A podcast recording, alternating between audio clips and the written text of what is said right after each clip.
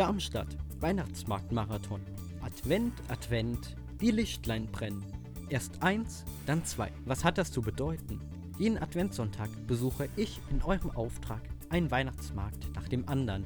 Letzte Woche war Mainz an der Reihe. Nun der Darmstädter Weihnachtsmarkt. Der wohl interessanteste Teil des Darmstädter Weihnachtsmarktes spielt sich auf dem Marktplatz gegenüber vom Residenzschloss und um dieses herum ab.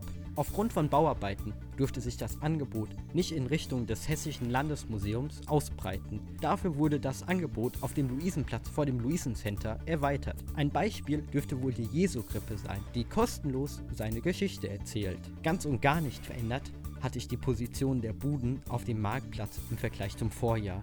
Einerseits kann es von Vorteil sein, da es eine gewisse Vertrautheit schafft, da ein Einzelner weiß, wo sich was ungefähr befindet. Andererseits gibt es nur wenig Neues zu entdecken. Nachdem ich mir bereits Gedanken über diesen Artikel machte, hörte ich bei einem schwer zu überhörenden Gespräch mit, in dem der Weihnachtsmarkt als einer, Zitat, mit den gleichen Ständen, mit gleichem Inhalt beschrieben wurde.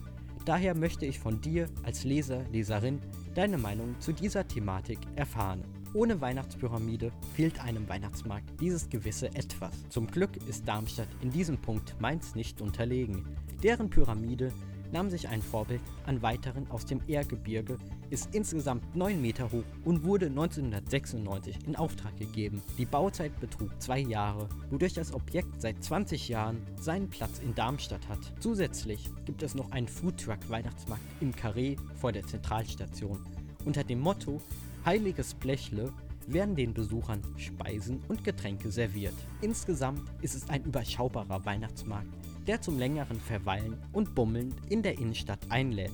Wer sucht, der wird auch in der Regel finden, vor allem wenn es sich um Küchenutensilien handelt. Seit einiger Zeit suchte ich etwas, um perfekt runde Spiegeleier zuzubereiten und fand es dort. Seit fast zwei Wochen ist der Weihnachtsmarkt geöffnet, der Foodtruck-Markt schon etwas länger. Nichtsdestotrotz sind beide Angebote bis inklusive dem vierten Advent geöffnet. Informationen können der verlinkten Webseite entnommen werden.